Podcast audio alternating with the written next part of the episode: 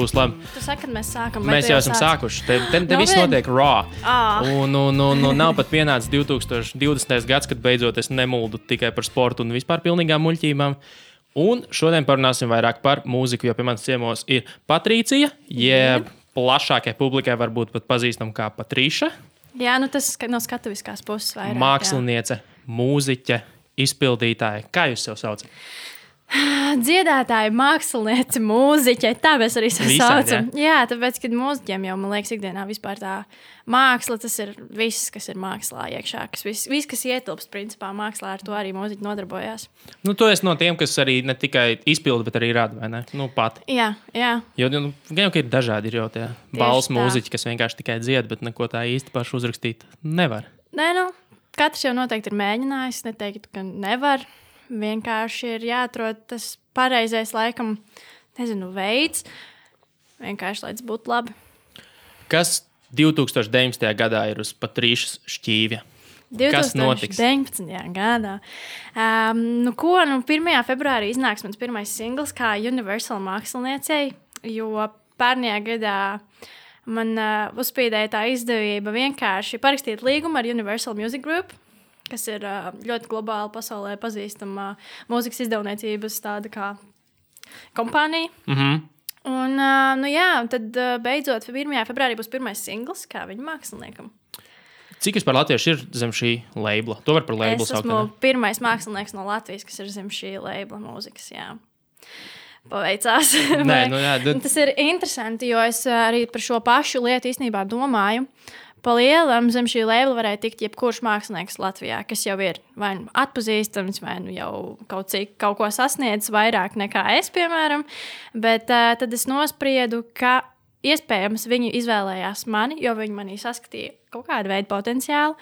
Un, uh, un vienkārši viņi laikam saprata to, ka es vēl esmu jauna un cilvēks, ar kuru tā kā, var strādāt vēl, kur var veidot un mainīt. Un, Respektīvi, viņi, viņi liek uz nākotni pārsvarā. jā, nu tā. Jo, jo mēs tieši nu, ļoti nesens gadījums, nezinu, tu zini tādu vai nezini, ir tāds Dominiks Faiks, kurš ir, Jā, kurš ir džekiņš, spēlē, spēlē giču dziedu. Jā, dzird, Un zinu, jā. viņš ir bijis cietumā, viņam ir Wow. face Jā. un viss pārējais. Un Columbia Records ar viņu parakstīja. Columbia Records parakstīja ar viņu 4 miljonu līgumu, kas arī, Jā. ir, nu, kur, kas arī ir skaidrs. Nu, mērķis ar, nu, un skats nākotnē, jo, Nu, jā. jo Džekam nav bijis neviena hita, nekā. Viņš, viņš ir talantīgs, Džeks, bet neviena hita. Jā. Bet viņam ir face tats, viņam ir. ir Nu, Viņam ir vienkārši savs looks. pagātne, jā. un viņš dzied Lavija Davija songs, un, un līdz ar to tas, tas acīm redzot, pārdod droši vien Nu, arī kaut ko. Nu, man atkal tas in interesant, interesantais stāstījis ar to, ka mm, laikam man paspīdēja tā iespēja būt pirmajam māksliniekam Lat- Latvijas zem šī mūzikas lēbla, zem kura īstenībā darbojas ļoti daudz pasaulē zināmu mākslinieki. Um, Iedod mani- piemēru kādam, kurš neorientējas tajā visā. Ariana Grande, Šāns Mendes, uh, Lady Gaga, um, Lana Del Rey, vairāki grupas arī. Five uh, Seconds of Summer un tā tālāk. Mm. Visādi šādas pazīstamas personas ir zem šī paša labela, zem kura tagad arī būšu es, un jau esmu. Tā kā, jā, bet um, šis labels vispār mani pamanīja Instagram, kas ir inst interesanti, jo es kādus divus gadus vai trīs gadus atpakaļ sāku Instagramā publicēt coverus tādus Instagram mm. mazos coveriņus. Agrāk, man liekas, cik tur bija tās sekundes 30, laikam, cik varēja iepostot. Mm. nu, Tagad maz. ir tā minūte, jā, un tad es arī mēģinu ik pa laikam vēl aizvien turpināt ielikt kaut ko. Iedzēdāt, un, un, un tur viņi mani tā kā bija pamanījuši, tā viņi stāstīja. Um, un pēc tam es piedalījos tajā pašā gadā, tas nāk, bija 2017, man liekas, jā. Uh, tajā pašā gadā es piedalījos X faktorā Ui, Latvijā. par to vēl parunāsim. Ui, par to vēl parunāsim. Un, nu, tas tā ātri skrienot Jā. cauri, tā vienkārši viņi man pamanīja arī tajā X faktorā vēl tā vairāk un Jā, skaidrāk. un tad viņi jau tev pirms tam zināja. ja? Viņi Pirms- mani jā. zināja jau pirms tam, bija jau nopētījuši, un X faktorā viņi pārliecinājās par to, ka viņi tiešām vēlas šo sadarbību. Un Cool, tad arī cool. viņi man tā kā uzrunāja. Kur viņi uzrakstīja e-pastā vai DMOs Instagram? Godīgi sakot, kā man viņu uzrakstīja? Hmm. Man liekas, ka tas bija caur. Vai nu caur e-pastu? Man liekas, ka caur e-pastu, jā, jo man ir tā pieeja arī Instagram, ka var Nu, uzrakstīt nu, e-pastā. jā, Jā, jā. un tad man liekas, ka caur e-pastu atnāca tāda tā ziņa. Jā. nu, vot, nē, nu, krūti, krūti. Tā Kad, kā- būs, kad būs albums, kad nu, singls ir foršs, bet, bet kur tā lielā plata? Ā, nu, un, un kāds šobrīd- par līgumu? Nu, ne, ne detaļas, bet teiksim, Jā, tas jā. kopējais. Tev ir jāizdod albums, tev ir jāizdod kaut kāds skaits singlu vai, vai Jā. kā, kāds ir tas saturs. Um, šobrīd man ir tā, ka man ir noslēgts līgums uz trīs singliem. Respektīvi, tagad būs pirmais singls, pēc tam es izdošu vēl divus singlus, un pēc tam mēs domājam, vai mēs vēlamies turpināt sadarbību vai nē. Video arī iekļauts ir Jā. tajā visā. Jā, nu, respektīvi, tagad pirmais singls, kas man nāks ārā, būs gan dziesma, un video klips. Mm. -hmm. Un tā ar visām palielam. Un, jā, pašreiz ir tie, tie trīs singli. Un, un pēc tam vienkārši nu, domās, skatīsies, kāds būs tas tālākais plāns pēc trīs singlu izlaišanas. Vai nu tas būs albums, vai nu tas nezinu, būs vēl kāda- turnē. Jā, bez maz vai. Vai nu, nu jā, jāskatās. Kā viņi vērtēs nu, to sadarbības mm, veiksmīgumu? Viņi ir teikuši, teiksim, tie būs kaut kādi strīmi, tie būs nu, strīmu cipari vai. vai... Šobrīd vispār ir tā, ka mēs uh, mēģināsim figurēt lokāli. Nu, respektīvi, mēģināsim vairāk piesaistīt sabiedrību, kas ir Latvijā, mm. -hmm. iegūt to popularitāti šeit, lai būtu ta- tas uh, fanbase šeit pat uz vietas, un pēc tam arī rakstīsim dziesmas uh, angļu valodā. Un, un, Pirmais un- singls būs latviešu. Jā. Jā, jā pirmais, sing- pirmie divi vai trīs noteikti būs latviešu, lai mēs varētu vienkārši iepazīstināt sevi ar uh, visiem pārējiem, ar parastiem klausītājiem. Un, un, uh, Parastajiem. jā, nu, bet ir Vienkārši. vienkāršiem pilsoņiem. Un, uh, un pēc tam, tad, jā, Singls mēģināsim. būs radio friendly, es pieļauju. Jā. Protams, protams, jā, skanēs radio un, un, un, un tā tālāk. Nu, jā, un tas, ko es gribēju teikt, tad pēc tam mēs rakstīsim dziesmas angliski noteikti un mēģināsim varbūt arī tiekties kaut kur uz ār, ārpus robežām. Tā kā Vi, visu cieņu, lai, lai, lai sanāk, ir patīkami, kad veidojas tie, tie starptautiskie mākslinieki mums, un, un ar vien vairāk, un ir, teiksim, hip hop, un kam es vairāk uzmanību pievērstu, tā ir hip hop kultūra, kur arī cilvēkiem ir labas ambīcijas. jā. Nākamais, lai tikai izdodas. Nē, nu, protams, vienkārši vajag strādāt pagaidām. Un Šobrīd, par cik esmu arī pirmais cilvēks no Latvijas, līdz ar to uh, pirmais, kas laikam ir bijis sarežģītāk, ir tas, ka tie cilvēki, kas strādā zem šī lēbla, pārsvarā ir no tām valstīm, kur ir uh, šīm lēblam, piemēram, viņu tās galvenās uh, iestādes, kur viņi Kur ir viņi, savs kur viņi birojs. skaidrs? Viņas oficiāli ir, Um, ir ASV, jā, droši vien. Nu, Lielbritānija, ASV, droši vien. ā, Jā, jā, ne- ASV. Un es konkrēti sazinos un strādāju ar Somiem un oh. Igauniem. Ok. Tā kā man pa lielam, nu, viņi mēģinās arī laikam kaut kad ar laiku Latvijā uztaisīt šo savu galveno tādu punktu. Bet ā, šobrīd, jā, kas ir tas apgrūtinošākais, ir tas, ka visu laiku ir jāsazinās ar Somiju, ar Igauniju. Un tad, kamēr tas info iziet caur vienu to cilvēku, kas ir arī no Latvijas tāds atbildīgais, tad ā, nu, paiet kāds laiciņš. Līdz ar to tas pirmais, līdz pirmajam singlam mēs esam veikuši diezgan garu ceļu. Mm -hmm. Kamēr mēs sapratām visas tās lietiņas, uh, sakārtojām un, un tā tālāk. Nu, jā, tāpēc es varu teikt, ka beidzot. Kur tu ierakstīji? Beidzot. Latvijā? Um, rakstīju dziesmu, es vispār no sākuma rakstījām, vispār šī dziesma, kas nāks ārā, uh, tika izvēlēta vēl starp kādām piecām dziesmām, um, kas man bija uzrakstītas, un, un, un vēl aizvien stāv man datoriņā. Bet, uh, jā, es biju uh, Latvijā uz songwriting kampu Riga Live, kur es uzrakstīju divas dziesmas. Uh, pēc tam es devos kopā ar DJ Rudu, ar producentu Kasparu Ansonu un uh, mūsu arī mākslinieku Māru Holsteinu. Mani. Mēs devāmies visi uz Igauniju, uz songwriting arī nometni, un tur mēs uzrakstījām trīs dziesmas, no kurām viena tad būs tā, kas būs tagad pirmais singls. Un tehniski tu viņu nu, Bet, Latvijas studijā vai, vai, vai kaut kur, vai nē, kaut kur citur brauc, brauc vispār ārā uz Islandi. Vispār viņa tapa jā. Igaunijas studijā Jā. un tika pabeigta Somu studijā. Līdz Ah, ar to man nu, bija jādodas Somijā, jāpabeidz šī dziesma, darbs pie šīs dziesmas, un, un, un, un tā. Kāda ir sajūta? Tas, tas, tas tagad esmu mākslinieks, esmu going zini kā- international. Tur. Jā, jā. Es šodien iedomājos, es, es varu iedomāties, cik kaifīgi varētu būt pateikt, tās no rīta pamosties, ah, man šodien jālidos Somiju ierakstīt dziesmu. Nē, protams, tā sajūta ir kaut kas jauns, jo man liekas, Latvijā nav daudz mākslinieku iespējams, kuriem ir tā iespēja, ka tev ir labels un ka tev pasaka, nu, tev būs tur tad un tajā datumā norganizēts lidojums uz Somiju, tev būs jāstrādā ar to un to producentu tajā un tajā dienā. Tev būs tikai vienkārši jāizbrauc uz lidostu, jāizlido, viss tev ir nodrošināts. Mm. Protams, tā, tā sajūta ir vienkārši, zini, tā kā, wow, zini. Tev nekas, ko nav pašam īsti jādomā. Tev viss ir sagatavots, tev vienkārši ir kā jāsapako, nezinu, viss vajadzīgais līdzi un jādodas un jā, jāstrādā. Bet, eh, nu, noteikti es negribu klaimot sevi ar to, ka es tagad esmu baigās zvaigznes un es tagad lidošu. Tā, nē, tā galīgi nē. Es vienkārši esmu pateicīga par to, ka man ir tāda iespēja piešķirt. Es to ļoti, ļoti novērtēju. Un, eh, nu, Manās ambīcijās, jā, ir turpināt vienkārši strādāt, darīt to, kas man reāli patīk. Un man liekas, tas arī ir galvenais, un tad arī tās lietas vislabāk padodas. Kurā brīdī tu saprati, nu, teiksim, tas bija tad, kad tev uzrakstīja kāds no uh, Universala, uh, ka nu, tagad, tagad viss būs, un tad tev likās, oh, beidzot sāk kustēties. Vai tu jau, vai tu jau zināji jau iepriekš, ka man ir visas tās dotības, es esmu pietiekami talantīgs, es varu uzrakstīt dziesmu, es jūtu, ko cilvēki pieprasa, es to varu sniegt, un tagad man tikai jāsagaida tas mirklis. Vai, vai tomēr tev tieši tad, kad uzrakstīji, tad tev, oh, wow, vai, vai tu jau zināji pirms tam, ka tu esi gana laba priekš tā visa? Kā lai saka, noteikti, ja es nebūtu ne talantīga, ne man būtu laikam tas azarts uz šo visu lietu, es domāju, ka es nemaz nebūtu zem tāda lēpla. Sāksim ar to. Mm. Bet uh, es vispār savus mūzikas gaitas aizsāku jau, kad es biju pavisam jauna. Vispār nezinu, cik man bija gadi, nu, maziņa. Un, uh, nu, jā, tam visam apakšā ir ļoti liels un smags darbs, un esmu daudz kam gājis cauri savā vecumā. Līdz ar to es nevaru salīdzināt sevi ar daudziem saviem vienaudžiem.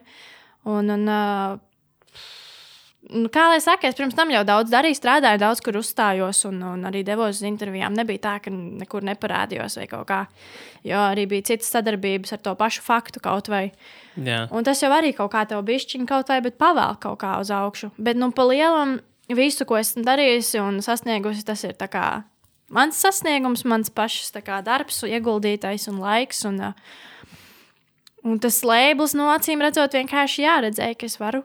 Un, Kā izskatās? Tā tālāk. Tu, saki, tad, nu, es varu iedomāties, tikai, cik daudz laika aiziet, un gribot, negribot, jā, tev, nu, tev ir sevi jāpromotē, tev ir jāparādās internetos un sociālajos tīklos. Cilvēkiem jāvar tevi atrast. Kā izskatās Patrīšas diena, teiksim, tāda, nu, tāda kurā ir. Teiksim, ne klusā diena, kur teiksim, ne, nav nekas jādara, bet, nu, kad tev Tāda, ir kaut kāda darbiņa šur tur un, un, Nu, un redz, kā piemēram, kā lai saka, tagad jādomā par kaut kādu konkrētu dienu. Ir bijušas dienas, kad uh, no rīta agri ir jābrauc uz, piemēram, kaut kādu agro rīta interviju kaut kur, kaut kādā televīzijā.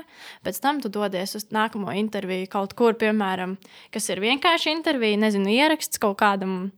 Radio, pēc tam laiž. podkāstam. Uh, Pēc tam dodies uz mēģinājumu, kas arī parasti ir no vismaz divas stundas, teiksim. Cik bieži tu mēģini? Uh, atkarīgs, uh, kam jāgatavojas un, un ar ko. Un... Bet nu, tāds regulārais. Nav, nav tāds vienkārši, nu, kā cilvēki iet uz zālīti. Vienkārši uzturēt nu, savu tonusā, to arī. Es, man ir mājās sava tā teikt, studija, kur es arī gribu padziedāt, patrenējos. Tā tas arī ir. Tas ir mans kā tas uh, workouts, Ar vokālais. sportu nodarbojies. Uh, jā, ik pa reizei, kad uznāk. Jā. Vajag vai ne? Citādi, kur sieviete viestā. Nē, nu, gribās jau kaut ko aktīvu. Nē, man vispār patīk aktīv, aktīvas lietas, man patīk arī vasarā. Tāpēc man patīk vasara un ziema. Nu, tā, nu, tā. Nevisai. Varbūt tie svētki tikai nevis dēļ dāvanā, bet vienkārši tāpēc, ka tie svētki tā ir jau tāda īpaša sajūta. Bet, uh, jā, man vasarā patīk gan peldēt, gan, nezinu, braukt ar riteni, ar longboardu, ar skrituļu slidām, tā tālāk spēlēt kaut kādu streetbolu. Un... Tev ļauj tagad līgumiskās saistības ļauj to darīt. Nav, nav, nav tā kā sportistiem, kad nē, Nu, nē, slēpošana nē, nē. aizmirst, ar mums braukt aizmirst. Nu, nē, nē. Mums tevi vajag. nu, nē, tas ar to vispār nav problēmas. Tas vispār viss ir kārtībā. Bet, uh, jā, man patīk aizrauties ar dažādām lietām, ne tikai dziedāt. Tā kā, Kā tu vispār arī- noķēri to savu to mūzikas blūzu? Tev, nu, nāca pašai, vai tomēr vecāki savā ziņā palīdzēja aiziet uz muzikas skolu un tā tālāk? paldies Dievam, man neviens neļāva, nu, nevis neļāva, gribēja jau laist muzikas skolā, bet es uh, teicu, ka es negribu muzikas skolā iet, tāpēc es laikam esmu viens no tiem mūziķiem, kas nebūs gājis muzikas skolā. Muzikas teorija arī nezinu. Notis arī Ā, nemāku lasīt. Nē, es māku visas tās lietas, es visas saprotu, bet es vienkārši negribēju sabojāt savu patiku pret to lietu ar tādu kā konkrēto kaut kādu bor borēšanu, kas ir pēc kaut kādas grāmatas un likumiem. ņemta, vai Diemžēl tas tā ir. Jā. Man baigi negribējās ar to visu sabojāt savu tiešām to nu, foršo jā, patiku. Uh, bet uh, es, kad biju ļoti, ļoti maziņa, par cik es esmu no tās ģimenes, kur man teica, ir Baltkrievs un mamma ir Latvieta. Līdz ar to man ir abas divas šīs puses. Tu esi dzimis Latvijā? Esmu dzimusi Latvijā, bet uh, mēs esam tikai daži cilvēki Latvijā ar tādu uzvārdu, kāds ir man. Un visi pārējie ir Baltkrievijā. Līdz ar to mēs esam ļoti liels radu tāds pulks, bet uh, lielākā daļa visi ir prom Baltkrievijā, kaut kur Krievijā.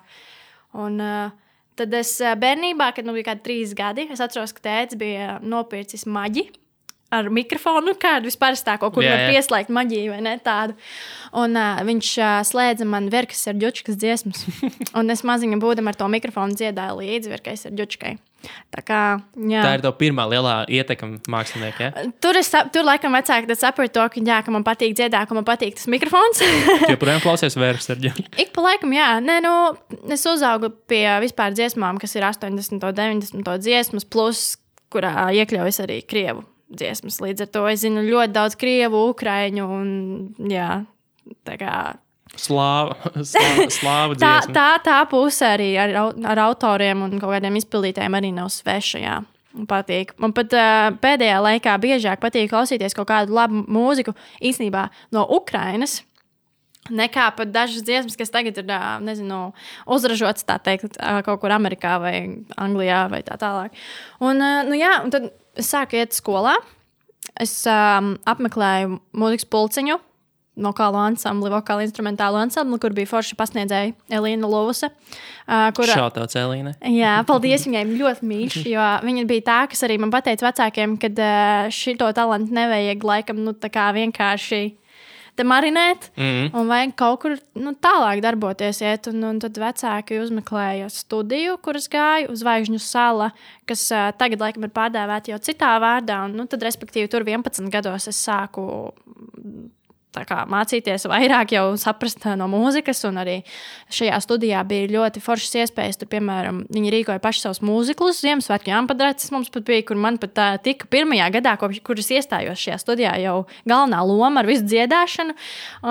Tas arī man bija tāds, nu, kā pārsteigums. Tu maziņā atnāc tādu uz to studiju, pavisam jauns. Tur tāds Un uh, tev jau piešķir tādu kā galveno lomu. Bet tas arī tā viss ir pieredze. Un vai nu tur baidies vai nebaidies, tu vienkārši dari un viss. Kā tev ir? Tev, nu, tev ir bijusi, tu esi gājis caur tai baiļu fāzei, nu, Protams. sat, lieliem satraukumam, visam. Ir cilvēki, kas tiešām pilnīgi nu, tā dabīgi uzkāpj, un viņiem baigi vienalga, ko viņi domā, viņš to, ko Tas viņš ir pēc viņš kāda izdara. laika iespējams. Bet, Tagad vairs nav satraukuma pirms uzstāšanās. Tagad ir tā, ka man ir vairāk tas saviņojuma, tāds varbūt bišķiņa satraukums. Bet tas nav tāds no- stress, ka es, zini, es tagad, nu, es to nevarēšu izdarīt. Jo es esmu pārliecināta, ka es daru to, kas man patīk, un es zinu, kā es to izdarīšu. Un es zinu, ka, ja es izdarīšu tā, kā man patiks, tad patiks arī iespējams citiem. Tāpēc es, nu, man vairs nav tāds satra- satraukums, jo es esmu tiešām kopš tiem 11 gadiem, kopš es iestājos tajā studijā, izgājis līdz šim.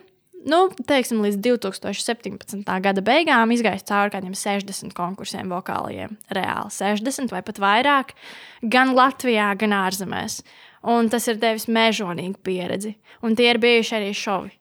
Nu, tā kā tādi, kur notiek iekšējās mahinācijas, jā, es atvainojos, bet nu, tādas, ka tur ir bērni, kas nesaprot, vai viņiem ir vājāki nervi. nu, tad tur ir rītīgākie breakdowni un, un pārdzīvojumi par to, kā tā varēja vai kaut ko. Bet, eh, Man laikam paveicies arī šajā ziņā ar to, ka manā māte ir psihologs. un Viņa vienmēr man mācīja kaut kā ar savu tādu, nezinu, negribās teikt, taktiku, bet ar kādu no dzīves piemēriem mm. iemācīt vai paskaidrot, uh, piemēram, ka tu nedrīkst pārdzīvot, un man ir iemācīts tas, un es arī pati saprotu. Uh, man nav iekšā, piemēram, to sajūtu, kā, nezinu, apskaušana, vai, vai es nemāku papriecāties piemēram, par kādu citu. Es, es vispār nesaprotu, kā tā var būt. Es ļoti kā, respektēju cilvēkus, kas kaut ko dara.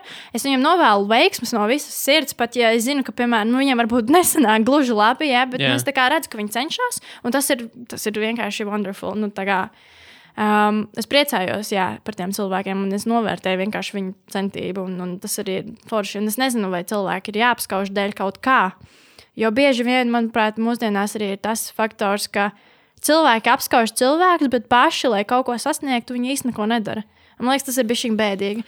Un es īsti nezinu, vai viņi aizdomājas par to, vai viņi neaizdomājas par to. Nu, es tieši tagad lasu vienu grāmatu par to, ka, nu, ka ir divi veidi cilvēki, ir, un, un arī zinātnīgi to ir pētījuši, ka ir divi tie approach, ko gan cilvēkiem, gan dzīvniekiem var iemācīt. Jā. Ka tas, kas ar tevi notiek, ir atkarīgs no tevis, vai tas, kas ar tevi notiek, ir atkarīgs no ārējiem faktoriem. Jā, jā. Un atkarībā no tā, kā tu esi audzis, kā tu sevi ko, nu, kalibrē, uztvert lietas, tā arī tu nodzīvos. Un, un tie, kas bieži vien, un ir ļoti daudz cilvēku, kas domā, ka viss ir atkarīgs no ārējiem faktoriem, viss ir slikti, visi citi ir vainīgi. Latvija ir slikta zeme, mums ir krīze, mums ir sūdīga valdība, mums visi čakarē, un, un, un es esmu nabadzīgs, kurš cieš. Ja tu iekāp tajā, tajā grāvī, tad tur ir ļoti grūti no viņa tikt ārā. Un bieži vien tie cilvēki, kas, nu, kas kritizē, apskauž citus, viņi nav gatavi pastīties uz sevi un pateikt, ka nu, es jau neko nedaru, un tas ir atkarīgs no manas labsajūtas. Viņi nav gatavi no no vienkārši sevi iepančot un pateikt, vai nu, tā kā tev arī kaut kas ir jādara. Tāpēc, ka viss slikti ir apkārt pasaulē. nu, kā es, ne, nu, es tiešām es nevaru izjust pat tās sajūtas. Nu, es nezinu, tiešām nu, man nav, manī nav vienkārši to sajūtu, tās skaudības par kaut ko. Vai, nu, jā, es nesaprotu vienkārši, kā var apskaust kādu par kaut ko. Nu, mēs gan pirms tam arī runājām, pirms ieraksta par sociālajiem tīkliem, Nu, jā. kas gribi, negribi. Ar to ir Labi, šobrīd varbūt- ļoti grūti jā. dīlot. Ir ļoti grūti paskatīties uz to visu, jo visi liek tikai savas laimīgās dzīves. Neviens neliek Protams, savus jā. bēdīgos mirkļus sociālajos Jā. tīklos, neviens neliek pat savus viduvējos mirkļus sociālajos tīklos. Nu, Es ģeneralizēju, bet pārsvarā, diemžēl, tas tā ir. Jā. Un tad tu skaties, un tev liekas, visiem citiem iet tik ļoti labi, un tu neesi gatavs nokāpt līdz tam, nu, līdz tam kritiskam līmenim, kad, nu, nē, nu, tie ir dzīves highlight. Tie ir highlight. Jā, tu pats tie- to dari, pats tādus lietas, Jā. Jā. un citi to liek. Un tad tu sacepies par to, ka citiem šausmīgi skaisti dzīve, un tev ir arī problēmas bez tā, ko tu ieliec Instagram. Un, nu, tā. Es zinu, cik tas ir grūti, jo es pats ar to. Es to cenšos maksimāli apzināties, bet tas prasa. Tas nav tāds, tas nav tā, nenāk tā dabīgi, ka liekas, ka, nu jā, tev taču ir obviously jāuztver tas, ka tas nav, nu, tā nav taisnība. Tā ir tāda pasaka, ko, ko Jā. būvē tev citi cilvēki pārsvarā. Nē, nu, jā, man liekas, es, es pat nezinu. Bet, uh, manuprāt, arī tagad mūsdienās tiek baigi vērtēts cilvēks pēc tā, piemēram, kaut vai kādas drēbes viņš var iegādāties, cik viņas ir dārgas vai nedārgas vai kaut kas tamlīdzīgs. Lai gan no otras puses skatoties, atkal mūsdienās ļoti populāri sāk palikt humpalu veikali, kur pat arī cilvēki, kuri var atļauties nopirkt savu dārgas drēbes, ies un pirksies, piemēram, lētos veikalos, mm. un, un viņiem tas sagādās prieku. Bet, eh, jā, runājot par sociālo vidi, manuprāt, tur cilvēki tiešām skatās uz tiem cilvēkiem, un varbūt tiem, kuriem nav, nezinu, to iespēju. Sev nopirkt vislabākos apavus, kāds viņš gribētu, vai vien, nu, vienalga par jebkuru lietu, ko viņš vēlētos, bet viņš nevar, piemēram, vienkārši ka viņš arī sāk to cilvēku apskaust. Bet, manuprāt, cilvēks ir jāvērtē pēc nezinu, tā, tām, tām. Vienkārši tāds, kāds viņš ir pēc, eh, pēc iekšienes, no tā, nevis pēc vizuālā izskata. Tas ir nu, arī tāds, jā. Nu, tas, ir, kā, tas ir viena no lietām, kāpēc es vispār nu, sāku darīt šo visu lietu. Jā. Jo, saprot, nav jau arī, vie, nu, jo teorētiski nav jau citu veidu, kā uzzināt kaut ko par cilvēku, kā vienkārši pateikt viņam, hei, es te esmu, parunājamies, varbūt mums ir kaut kas kopīgs. Un, un, un, un nu, cilvēki ir pietiekami kūtri un pietiekami negribīgi to darīt. Es savā ziņā sev piespiežu tādā veidā šo darīt, jo man tas pirmkārt patīk, otrkārt tas šausmīgi palīdz vienkārši iepazīt jaunus cilvēkus. Tu vi- vienkārši, hei, tāpat kā es tev nu, vienkārši- Instagramā, hei, jā. negribam parunāties. Nē, bet tā ir. Ja tu savā dzīvē neplānos un neko, piemēram, nedarīsi, tad jau tu nekur uz priekšu pa lielu netiks. Nu, ok, tu varbūt atradīsi sev kādu nodarbi, bet pa lielu varbūt tā nodarbe pf, arī nebūs tas, kas tev līdz galam aizraus. Nevajag būt kūtriem. Vajag teikt to, ko tu jūti, to, ko tu domā. Un tad, kad Nē, vajag gribā- būt tad- vienkārši tāds, tad, kāds tu esi, gribās- esi. Esi atklāts, esi patiesa, un tas ir galvenais. Saprot, ja tu no sevis. Mm, Tā kā es nezinu, veidosi kaut kādu personību vai, vai, vai to cilvēku pusi, kuru tu vispār neesi. Tas jau arī ļoti, ļoti maldina. Un pēc tam, ja no tā gribēsi izķepuroties, nu, tas noslogo, tas noslogo tevi pašu. Jā. Jo tu vairāk būvē nu, to ilūziju, jo grūtāk viņu noturēt. Ar katru, ar katru dienu, kā tu viņu būvē, jo smagāk viņa kļūst.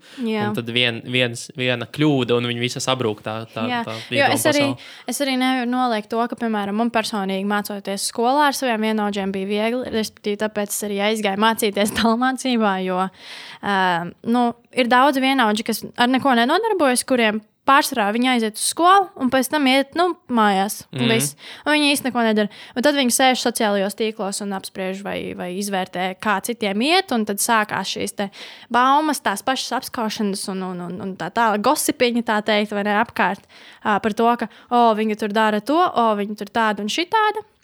Un, ā, un tad tu arī.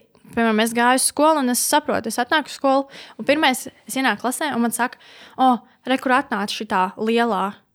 nu, kā, zini, man tas neaizvaino, Jā. jo es saprotu, to, Nu, ka, ir okay, labi, es vienkārši zinu, nu, kā, kur es esmu, zinu, ko es Jā. daru. Un, uh, Bet tāpat laikā es saprotu to, ka viņi vienkārši neko citu nemāķi pateikt. Nu, viņa viņa nemāķi nemāk novērtēt to, ko tu dari. Viņa nemāķi papriecāties par to, ko dari. Tāpēc viņi vienkārši izšauja kaut ko, kas varētu likties, nu, tā kā, hm, varbūt viņai, zini, nu, tā kā iekodīs. Bet, uh, Man bija līdzīgs case tieši ar, ar, ar, ar augstskolu. Nu, neksim, ne, ne jau analogs, bet uh, Jā. kāpēc es, es pēc vidusskolas aizgāju vienu gadu nomācījos augstskolā uzreiz pēc vidusskolas mm -hmm. ar saviem vienaudžiem kopā. Tur viss kā gājām, tā gājām. Un es dabūju darbu aģentūrā, un man nevarēja apvienot ar to skolu. Es aizgāju no skolas un mācījos pēc tam neklātienē. Jā. Nepilna laika klātienē, vakaros gāju uz jā, skolu. jā. Un tagad, kad es varu salīdzināt tās divas vidas, es tā novērtēju to vidi, kurā es gāju neklāt, nu, nepilnlaika klātienē. Jo pirmkārt, tur nāca Beidz. cilvēki no mana vecuma, beidzot ar 45 gadiem cilvēkiem, no dažādiem dzīves gājumiem. Viņiem ir pieredze dzīves. Viņi kaut ko dara. Visi pārsvarā strādā, jo pretējā gadījumā to nevar atļauties, jo tas maksā pietiekami mm -hmm. lielu naudu. Nav, nav budžeta vietas tajā programmā. Un es saprotu to vērtību, kas ir, ka tu ne tikai tu reāli paralēli strādāji, saņēmi algu, varēji dzīvot pats par savu naudu, un plus vēl varēji mācīties kopā ar cilvēkiem, no kuriem kaut ko var iegūt. Jo mm -hmm. šobrīd man liekas, tik bezvērtīgi ir aiziet no 12. klases ar visiem tiem pašiem cilvēkiem, kuriem tu sēdēji 12. klasē, bez nekādas pieredzes, aiziet un visiem pārsēsties augstskolā un nosēdēt vēl trīs gadus turpat. Jā. Un viens no otra jūs neko neiegūstat. Nē, Pilnīgi ne. neko.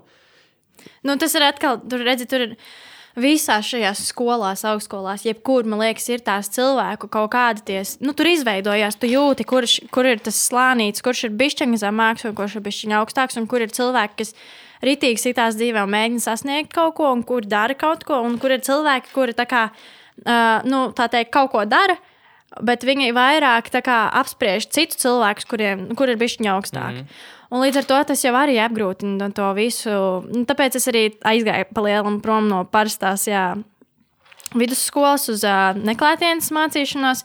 Jo pirmkārt jau iemesls, tāpēc, ka es nodarbojos ar mūziku, man ļoti bieži sanāk kavēt skolu, un man ir jābūt uz intervijām, uz mītingiem. Un, un tā, tās tie paši pārdevumi kaut vai uz to Somiju vai Igauniju, mm. kur man ir jābūt. Nu, es vienkārši tik daudz iekavēju, ka man beigās varbūt pateikt, no, sorry, mēs tev vairs nevaram skolā normāli uzturēt. Ja? Nu, Jā. Bet otrkārt, atkal tas, ka neklātienē mācoties, tu vari pats sakārtot savu laiku. Tu mācies konkrēti tā kā tev pašam gribās, kā tev vajag. Un arī attieksme īstenībā neklātienes skolā ir pilnīgi savādāka nekā parastajā vidusskolā. Tur tev pat ir vēlme mācīties pašam, kaut vai mājās sēžot, zini. Mm -hmm. Bet, uh, Parastā vidusskolā, nu, tur arī bieži tā attieksme no tās skolotāja puses, puses reāli ir tāda, kas uh, nevis stimulē, bet reāli tev izraisa kon konkrētu riebumu. Un ne tikai nu, tie paši kaut kādi vienaudži vai klasbiedri, bet arī tie pieaugušie cilvēki. Jā, bieži vien ir tie, kas man liekas, nemāk kā nu, tevi iedrošināt. Turpināt vai Nē, kaut nu, kā. jāsaprot, jau tie cilvēki ir tomēr no, no, no otras puses, ka par kādu aldziņu viņi tur strādā. Nē, un, to es un, visu un tas, ka viņiem iet pāri, Jā. nu, cik klases tam vienam cilvēkam pāriet pāri. Nē, pieļauju, es pieļauju ka protams. tālmācībā tur ir noslodzīts, nu, pišķi mazāk. Nu, tā intensitāte, protams. ticamāk, ir Bet mazāk. jā, man arī šobrīd, nu, es mācos tagad, es nāku 11. klasē, tālmācībā, un ar mani vienā klasē mācās vēl 71 cilvēks, un kur arī ietilpst cilvēki, kuriem jau ir pāri 30. Nu, tā kā, kas laikam ir kaut kādiem iemeslu dēļ uh, nepabeiguši vidusskolu un turpina mācīties līdz ar to. Nu, jā, Es nezinu, šobrīd man viss apmierina, bet līdz šim, kad es mācījos parastā vidusskolā, bija, nu, jā, nenoliekšu, bija sarežģīti. Jo tiem vienotiem laikam ir tās citas, tomēr tā, uzskati, tās vērtības par dzīvi vispār. Nu, viņi nav pieredzējuši dzīvi reāli. Jā, nu, būsim reāli. Es vienkārši saprotu to, ka es laikam esmu tik daudz, kam jau izgājuši cauri un, un, un tik daudz ko pieredzējusi, ka, nu jā, turpat nav, nav ko runāt par to. Ne, nevajag ieslīgt depresijā. Esmu priecīga, ka es vairs tur neesmu. Parun, par, parunājot par tavām mūzikas ietekmēm. Skaidrs, ka tev vērks ar ģūčka ir, mm -hmm. ir, ir top, ir tavs sakne. Bet kas vēl ir tādas, tādas tavas radošās ietekmes šobrīd? Jo tas, ko es klausījos, es esmu dzirdējis, no arī tos savus coverus Instagram un viss. Man nenormāli acīt, zini, ko varbūt tas esmu tikai es, man acīt Nord Jones. Tavs, Jā, nu, tā, varbūt. tas tembrs un, un tas skanīgums, jo man liekas, Jā. ka tev ir tā lieta, ka tev balss arī, piemēram, akapela, viņai ir ne tikai pareizas notis, bet viņai ir tas skanīgums. Jo mm -hmm. ir cilvēki, kas spēj izdziedāt taisni, Jā. bet viņš neskan vienkārši. Bez instrumentiem viņš vienkārši neskan. Viņš viss ir baigi krūti, bija pareizās nots, viss kārībā, bet nav tas, nav tas, tas feelings. Man liekas, ka tev, ir- tev ir tas, tas nu, tu vari ar balsi piedot to, to, to krāsu tai dziesmai, ne tikai, mm ne tikai struktūru. Nu, redz, kā, pirm, arī īstenībā runājot par šo te, piemēram, balss kaut kādu attīstību vai kaut ko. Es, jā, īstenībā, ja mēs tā paturpinām to topiku, es gāju tajā studijā, pēc tam es pēc studijas, nu, tur es biju kā trīs gadus, man liekas, 15 gados es gāju pie vienas pasniedzējas, tieši kur es uh, pamācījos bišķiņu džēzu. Jo ir krūti, ka tu vari attīstīt vairākas savas uh, muzikālās puses, ne tikai vienā kaut kādā stiliņā, bet uh, arī, piemēram, tas džeks man daudz ko palīdzēja. Uh, un tajā pašā vecumā es uh, aizgāju pie savas uh, nu, šī brīža um, vokāla coach. Jā, vokālās pasniedzējas Annijas, um, kas vispār man pavēra acis vaļā. Nu, ja es līdz tam brīdim domāju, ka es nu, tā nevaru tā dziedāt, vai man tas nesanāks, tad tagad es saprotu, to, ka wow, viņi man tā kā tiešām atvēra acis, un es varu izdarīt tādas lietas, kuras, no kurām es baidījos. Mm. Nu, tā kā Nu, tā muzikāli runājot, es iemācījos visādus ranus, uh, fiškas, tas ir nu, tā kā visādas tādas amer amerikāniskās piestienas, tādas lietiņas. Un, uh, nu, jā, diapazona paplašināšana, tas viss kā tur iegāja. Un, un, un, Tad esmu diezgan surprised, ka es varu tik daudz ko izdarīt. Kas ir tavs eh, go-to artists? Mani tādi tuvākie artisti vispār es klausos ļoti dažādu mūziku. Mm, Kā jau viss mūsdienās, laikam, ne? Nu, jā, es neteiktu, ka man laikam patīk tāds baigais, baigais pops, tas, kas skan radio. Protams, man ir jāraksta pašai tādas dziesmas, kas uh, varētu ietilpt radio, nu, visā tajā Tur nav rotācijā. tā disonance starp to, ka nu, no vienas puses man ir jābūt, jāierā, nu, ir jāiekļaujas tajos rāmjos, no otras puses es varbūt gribu kaut ko citu darīt, vai tu varbūt ir tā, ka- pragmatiski Jā, es saprotu, par ko es runāju. Bet uh, es rakstu tās dziesmas, kas ir tajā ģenerika pop stilā, bet es viņām pielieku to kaut kādu piesitienu no citas stiliņa, kas man patīk. Nu, teiksim, mm. -hmm. Tas roķīgums vai, vai kaut kāds elektronika, nu, tādi. Kas uh, papildina to dziesmu. Viņa būs tāda catchy, tu, tu viņu ieslēgs rādījā, ja viņa, piemēram, skanēs, un būs tāds um, foršs dziesma, vai ne? Nu, tā, piemēram. Mm -hmm. Es nesaku, varbūt, ka man dziesma būs forša un ka viņam kāda patiks. Bet, uh, bet nu, tā runājot, ka es gribu, lai tā dziesma nav tāda baigais sweet pop. Nu, tāda man ne, nevisai. Un tie tādi artisti, no kuriem es iedvesmojos, man ļoti patīk Dolipa balss ziņā. Mm -hmm. Man, jo man liekas, ka man kaut kādā veidā varbūt ir līdzīgs arī tas tembrs balsī viņai. Man ļoti patīk no krievu māksliniekiem un ukrāņu māksliniekiem. Man arī ļoti daudz, kas man patīk. Grigorijs Leps, uh, uh, nezinu, tas pats Ivans Dorns vai, vai uh, Monaķis. Nu, visādi. Un no amerikāņu vēl visādi. Nu, Emīļa Vainhausa pati par sevi, Fredijs Merkurijs, visādas tādas lielas, um, Maikls Džeksons. Nu, visi tādi iedvesmojoši cilvēki, kas iedvesmo nevis tikai ar kaut kādu uh, mūziku vai kaut ko, bet vienkārši ar to, ka viņi ir tāds uh, cilvēks, kāds viņš ir. Un mm. ka viņi ir spējīgi nu, vienkārši parādīt sevi no tās patiesās puses. Un, uh, jā, bet ikdienā es klausos tiešām tādu mūziku, liekas, kuru vispār neviens neklausās. Ja kādam parādītu, ko es klausos, būtu kas ir vispār. Ko klausies, kur tāda izraki vai ne? Eh, Man patīk kaut kādas underground, galīgi tādas īpatnējās mm, jā, mūzikas, kaut kādi tādi nezināmi mākslinieki, tu vienkārši atrod randomā, kaut kādā Spotify, zini. Bet, Tu esi eh, Spotify cilvēks. Jā, Jo, zini, ir dažādi. Ir, es, es zinu, Apple Music cilvēks, es zinu, cilvēks, kas joprojām mūziku klausās tikai YouTube. Nē, es klausos arī YouTube. Man patīk, YouTube man patīk uh, klausīties live, nu, visādas izpildījumus, jā, un ka es jā. redzu, piemēram, to cilvēku, un es varu uzreiz čekot viņa tehniku, viņa to pasniegšanu, skatuves, visu. Un, Un no tā, nu, man patīk, jā, ļoti izčakot to cilvēku un saprast, piemēram, ko es no viņa varētu paņemt tādā kā tehniskā ziņā. Bet Spotify man patīk atkal meklēt kaut kādas īpatnējās dziesmas, no kurām es varētu paņemt kaut ko interesantu. Lai, piemēram, kad es rakstu dziesmu, man būtu tā tāds, mm, bija tāda dziesma, man tur kaut kas patika, es varētu, varbūt, iespējams, kaut ko līdzīgu ielikt savā dziesmā. Nu, tā. Bet uh, man arī ļoti patīk roka mūzika. Ļoti. Kuram nepatīk? Man, es neuzticos, daudz. tiem cilvēkiem, kuriem vispār nepatīk roka mūzika. Ir cilvēki ļoti daudz, kuriem īstenībā nepatīk vispār smagā mūzika. Bet, bet es ikdienā ļoti bieži klausos limbiskitus un, un uh, kornu. Man patīk. Un, un, un, un man patīk arī Slipknot. paparauči. Tā kā, jā, visādi interesanti. Man ļoti patīk. Es Bet eju tu- pa ielu un es jūtos tāda powerful. Zinu, klausos Vai ne? Vai ne? Uz, uz, uzmet uz austiņām un pasauli jūrlīs ceļā. Bet jā, līdz, nu, līdz šim es klausījos, nu kā, sīki būda. Man patīk klausīties Nirvana. Nu, tas jau tāds top, zini, tāds. Visiem, man liekas, ir visi gājuši. Bet uh, pēc tam, kad iepazinos ar kā savu draugu, tad viņš man parādīja jā, tās pārējās grupas, un, un, un, un tas man arī kā ievilka. Un tagad es viņas klausos uz laiku, man liekas, bet non-stopā. Bet, uh, starp citu, runājot par māksliniekiem, kas man ļoti patīk un no kuriem es iedvesmojos šobrīd, visiem zināmā Billie Eilish. Es pirmo reizi dzirdu par to. Godu vārds. Es, es, es, ne, zin kā, es esmu, esmu mūzikas dīvainis, varbūt. Es, es Eiropas hītus vispār nezinu. Pārsvarā. Man viņi visi skan vienādi. Uh Mhm. -huh. un, un es viņus nezinu. Es šobrīd esmu eksplorējis hip hop. Es esmu nācis, man tas, mana tā līnija bijusi boybandi. Jā, Uh, tad ir kaut kāds, tad bija Guns N' Roses periods. jā. kur, kur bija es būšu roka mūziķis, pats spēlēju ģitāru, tur kaut ko ņēmāmies. Tad nāca kaut kāds, tad nāca pavisam smagais metāls, nu, tur hardcore, metalcore, deathcore un, un vispārējais. Tad kaut kā Benny Hovardi un tā, Bon Iver. jā. Un, un, un tagad esmu hip hop tajā trepē. Jā, Nu, principā es ok. klausos joprojām visu, bet principā tagad es eksplorēju hip hop. tā kā- Jā, cool. Nu, forši. Bet jā, Billie Eilish, man Billie liekas, Eilish arī. nebija nekad dzirdējis, godu vārds. Nopietni? Varbūt es biju, nezinu, es varbūt atpazītu mūziku noteikti. Es, no, es, tu noteikti, ja es tev bet- arī parādītu, man liekas, bildi viņas, tad tu saprastu, par ko, ko es runāju. Respektīvi, meitene, kur ir mana vecuma, um, arī tā ir ļoti slavena palikusi dēļ tā, kā viņa izskatās un dēļ viņas dziesmām un dēļ viņas balss. Jo tas uh, viņas vizuālais izskats un tās dziesmas, kad viņas saliek kopā, liekas, what? Pēc kā, kā viņi izstāsta apraksti?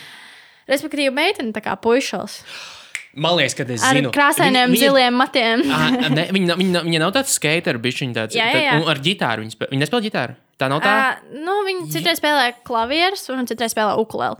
Ah, nē, tad laikam tā nav tā. Jo, es, jo man nesen atsūtīja viena paziņa arī tādu. Nu, tāda, viņa, tā kā, nu, viņa gan bija vairāk tāda indija, bet arī. Nē, nē, nu, viņa ir, viņa ir tā kā tāds uh, akustika plus elektronika. tā kā. Nē, tad tā droši vien nav tā, bet man vienkārši līdzīgs, līdzīgs Bet bildes no, būvēja. viņa man liekas, vienkārši tāds youngster phenomenal, jo pff, tas, ko viņa rada savā vecumā, mūzikā, viņa kopā ar savu brāli raksta dziesmas. Savā mm. mājā viņiem ir izveidota studija, kur viņi reāli strādā un raksta dziesmas. Nu, tas ir vienkārši, es nezinu, tik krūtis dziesmas. Un, un, jā, ja man sākumā arī likās dīvaini salikt kopā to viņas izskatu.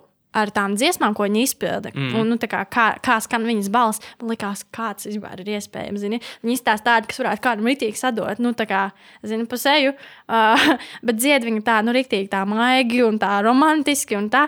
Bet tagad man pat tas liekas kaut kas rītīgi, nu, tā kā krūti. Ka, zini, cilvēks izskatās tā, viņa dziesmas skan tā, un kad tu saliec to kopā, tas ir kaut kas nebijis, bet tas ir kaut kas, nu, tā kā, zini, Tas, tas ir tas, ko es tev sākumā teicu par, uh, par Dominiku Faiku. Tas ir tieši Jā. tas pats fenomens. Jo Džekam, Džeks ir, uh, viņš, viņš nav kaukāzietis. Viņam, viņš, man liekas, viņam ir kaut kāda mikstura. Es neesmu pē- pētījis, bet Jā. respektīvi viņam ir feistēts, un viņš ir no cietuma, un viņš dzied love songs ar mm -hmm. ģitāru. Nu, vat, Tas ir tieši tas, nu, modelis ir identisks. uh, Nu, jā. kaut kas, kaut kas kontra, nu, kontrastains tam, ko viņš izpilda. Plus mīnus ir tie, ir tie, tie elementi, kas tagad ir populāri. Visi face tattoos mm. un vispārējais. Un, un saliec kopā, un bāzē, ka tev ir. Tev... ir. Nu, jā, un- šī meitene, laikam, ir tā pēdējā laika, tāda tiešām zvaigznīte, no kuras es arī nu, iedvesmojos. Un, un tiešām man patīk, ka viņa tā teikt, nepazaudē to savu jauneklīgumu. Jo viņa tiešām nu, viņai ir 17 gadi, un ka viņa Tur grūti tomēr... pazaudēt, ja 17 gados pazaudēt jauneklīgumu. Jā, man ļoti patīk, ka viņa tiešām ir tā viņa, nu, viņa pati. Mm. Ka viņa neko nu, no sevis ne, neveido. Ne- Nezinu. Nu, jā, neizrādās baigi nevienam. Viņa vienkārši dara to, kas viņai tiešām arī patīk, un to var redzēt. Un tas ir. Jā. Nē, nu, ja tu klausītos viņas dziesmas, tu saprastu, par ko es runāju. Es Jo man liekas, noteikti. Uh, viņa uzrakstīja savu pirmo dziesmu 13 gadu vecumā. Un es to dziesmu noklausījos, un es vēl tad nezināju, piemēram, cik viņai bija gadi, kad viņa uzrakstīja, vai vispār cik viņai bija gadi. Man mm. sākumā likās, ka viņai ir kaut kāds vecāks, varbūt pāri. Pēc tam es uzzināju, cik viņai bija gadi, un man likās, what? wow! Nu, tur ir pilnīgi cits kā domāšanas līmenis. Nu, tiešām uztver arī tā. cilvēki, talantīgi cilvēki šobrīd, ņemot vērā to, kāda ir apstākļi, nu, informācijas, viss tas daudzums, Jā. talantīgu cilvēku jaunā vecumā šobrīd ir tik daudz vienkārši. Un man vēl ļoti piesaistīja šī konkrētā māksliniece ar to, ka mums ir diezgan līdzīgi nu, tie dzīves stāsti. Plus mēs esam vienādi vecuma līdz ar to. Um, mums tā kā jā, arī viņai, piemēram, tā pati skolas lieta, atkal mēs ieslīgsim tajā depresijā. Bet viņai Ah, arī skolā gāja ļoti grūti, un, un kā tur tie storiji, kas tur salikās, nu tā detalizēti viņi ir stāstījuši, un es klausījos, un likās bāds, bet esmu kā pilnīgi to pati, iz, nu, pašas tā kā tās sajūtas izjutusi un, un, un, un piedzīvojusi līdzīgas lietas, un tas arī kā sasaistīja ar to. Tāpēc, laikam, viņi ir tādi, no kuras man šobrīd patīk iedvesmoties. Izklausās pēc collaboration. Varbūt nākotnē. Hit her up vienkārši. Kā, Nē, nu, ar ko tu ā. gribētu? Kas būtu tavs dream collab šobrīd? No tādi, ārzemniekiem? tādi varbūt, varbūt nu, ne, teiksim, labi, pats, pats augšējais ešalons, kas šobrīd liekas, nu, varbūt pilnīgi nereāls, bet kas Jā. ir tāds, kas ir. Ok, es tēmēju augstu, bet tas nav nereāli. Jo, kam on, tu tomēr esi zem, zem starptautiskā labela. Tur jau, ja jau pareizās stīgas paraustīta, gan jau, ka nav tik, nav tik neiespējami. tieši no ārzemniekiem domā? Nu, vispār, jebkas. Mm. Jā, padomā, īstenībā ir tik daudz visādi kolosāli mākslinieki, kuriem varētu. Bet nē, pirmais, ko tev pateikt, vai tagad tu mm. vari izvēlēties vienu laižu? Nu, Bilija, viņa ir nu, teikt, diezgan svaigs produkts mūzikā, bet viņa jau ir diezgan augstā līmenī. Līdz ar to es domāju, ka par to es varētu pasapņot, bet vai tas būtu reāli? Nu, Viņa jau kad, kaut kad nākotnē var būt. Bet, uh, ja es tagad tā padomāju, mm, mm, tiešām grūti izdomāt, kāda grupa varētu būt. Vai man ļoti patīk arī mākslinieks Samfa. Varbūt ar Samfu varētu, jo viņš arī rada interesantu mūziku. Tev patīk eksperimentēt, ja? Jā, man patīk eksperimentēt. Man patīk ne tikai dziedāt tajā stilā, kurā man patīk dziedāt, vai kurā man ir jārada savas dziesmas, bet arī nu, citi stili. Mm. Jo, manuprāt, arī kas rada mūziķi vai jebkurā māksliniekā, piemēram, to profesionalitāti, ir tas, ka viņš spēj arī nu, citos žanros kaut ko darīt. Nu, respektīvi, piemēram, es dziedu tajā popā, bet man patīk arī citreiz uzdziedāt kaut kādu džeksiņu, kaut kādu blūziņu, kaut kādu funkiņu, kaut kādu rokenroliņu. Nu, tāda indija. Mm. Tā kā tas jau tas ir uh, forši, ka tu vari arī nu, variēt ar visām tām Ar lietām. reperiem. Jā, Dziedās kopā vēl. nu, man starp citu, taču uh, mēs šajā vasarā, nē, šajā nē, pagājušā gada vasarā jau 2019. jau ir. 2018. gada vasarā uzrakstījām un izdevām dziesmu kopā ar Faktu un Reiku. Um, Sportlandam. Tā bija tā Ah, tā, bija, himna. tā, tā bija pasūtītāja. Mēs tā teikt. esam tepat tās labākām. Tā ir tā dziesma, kur mēs. Jā. Tur mēs uh, uztaisījām tādu dziesmu foršu, un tad mēs braucām vasarā arī. Tur bija tas uh, nakts brauciens ar visiem tiem, nu, kā pāris mm. katru gadu ir. Uh, visam tiem trakajiem braucējiem. Mēs tur arī uzstājāmies un vēl visur, kur. Un uh, tad arī tajā pašā vasarā mēs izlaidām kopā ar Faktu un uh, Pēteru Upelnieku dziesmu. Ā, To es nemaz neesmu dzirdējis. Uh, jābēg prom. Okay. Un, un, un uh, jā. Vajag, vajag, vajag sieties Fakts- ar viņiem. Fakts pagaidām ir tāds pirmais, ar ko es esmu nu, tieši no tādiem hip hop artistiem vai reperiem. Bet ir kāds uzrunājis vēl? Ir uzrunājis kaut kāds, es neatceros pat viņa nosaukumu. Nu, tāda arī underground beigas. Nu, jā, jā, bet, Bet uh, man svarīgi atkal ir izčakot, zini, nu, kā, vai man sasaist ar to cilvēku, vai man patīk tas, ko viņš rada, un kāds ir tas, uh, nu, tā teikt, tā, tas tekstuālais moto. Jā. Nu, nu, tādā tev, ziņā. tev, bet tev nav svarīgi, teiksim, kāds ir šī mākslinieka tur Instagram following un vispārējais. Vai tu no tā Varbūt iegūsi kaut pēc Instagram, platformu? Instagram galīgi es nevērtēju, nē, bet uh, man noteikti, ja es šobrīd sāku darboties zem šī labela, um, tad noteikti, ja ies labi lietas uz priekšu, tad jau es no sāku izvērtēt, ar ko labāk sadarboties un ar ko nē. Jo tomēr tas bet- arī ceļ tavu latiņu, un Bet tu no nedrīkst saturiskā pazaudēt viedokļa. savu. Vai, vai, Gan no saturiskā, vai, gan arī no- Cik gan slavens viņš arī ir? Tev tas ir būtiski. Nu, piemēram, ja tev, ja tev personīgi liekas, nu, nē, norm- man ļoti patīk tas, ko tu dari. Tu esi ļoti talantīgs, bet nu, tas tiešām ir džeks no, no mikrorajona, kuram ir. No, gluži kurš, kurš vēl laikam. neko nav pat izdevis, teiksim, pieņemsim. Ar Bet, tādu laikam gan nē. nu, lai man piedod, bet nē, laikam. Nu, ar kādu cilvēku, kas tomēr laikam jau ir bišķiņš, nu, tā kā, nezinu, zinājums. Gaisa apostīs. Varbūt kaut kaut vai tikpat lielā līmenī, cik es, bet, uh, jā. Nu, fakts, piemēram, nu kā. Nu, fakts jau ir gana liels vārds. Nu, Nu- tur, tur, tur var runāt par viņa nu, stilu un to mūzikas, nu, Labi, to bet- viņa žanru, ko viņš izpildīja. Bet, viņš ir- bet viņš ir autoritāte tajā jomā. Viņš jā, ir labi, tur, viņš viņš tur kvalitatīvi. Viņš, es nezinu, nu, viņš gan jau, kad ir tā, tajā trijā, kur ir, nezinu, tas pats uh, Gatis un, un, un, un kā, kas vēl varētu būt. Nezinu, tas pats Ozols varbūt. Nu, ja viņam, viņš ir, viņam ir jā. savs stils, bet viņš ir gan liels. Viņš, kā, viņš jau kā producents ir. Nu, jā, jā daudz- viņš, daudz, kā, ka viņš arī ļoti daudz kā producents īstenībā strādā ar visādiem māksliniekiem un grupām. kas arī ir forši. Bet, uh, jā, nu, svarīgi noteikti, ja, ja tu esi jau cilvēks, kurš, uh, piemēram, ir sasniedzis kaut kādu to savu līmeni, nu, svarīgi viņu nepazaudēt. Un, laikam, ir tomēr jāsadarbojas ar tādiem cilvēkiem, kas tevi vai nu bišķiņi pacel, vai nu tu pacel viņu. Vai jūs kopīgi viens otru paceļat? Nu, tā kā, bet nepazaudējot, un mm -hmm. kad nu, nepaliek kāds zemāk. Tā kā tas ir svarīgi. Kad tu raksti dziesmas un vispār tādu mūziku, ir vajadzīgs māksliniekiem tās sirdsāpes, tā traģēdija. Un, un, kā ir? Šito es tieši um, pāris dienas atpakaļ uzfilmēju. Es sāku arī YouTube taisīt video, un man bija QA video. Um, un tur arī bija jautājums, kā, rakst, nu, kā, kā vispār, kur tu ņem iedvesmu rakstīt dziesmas mm -hmm. un tā tālāk. Protams, viens ir tas, ka tu raksti dziesmas un tu raksti par to, um, nu, kas tev tā kā relēto, vai ne? Nu, piemēram, kaut kādi notikumi, vai kaut, kā, kaut kas sasāpējis, vai vienalga.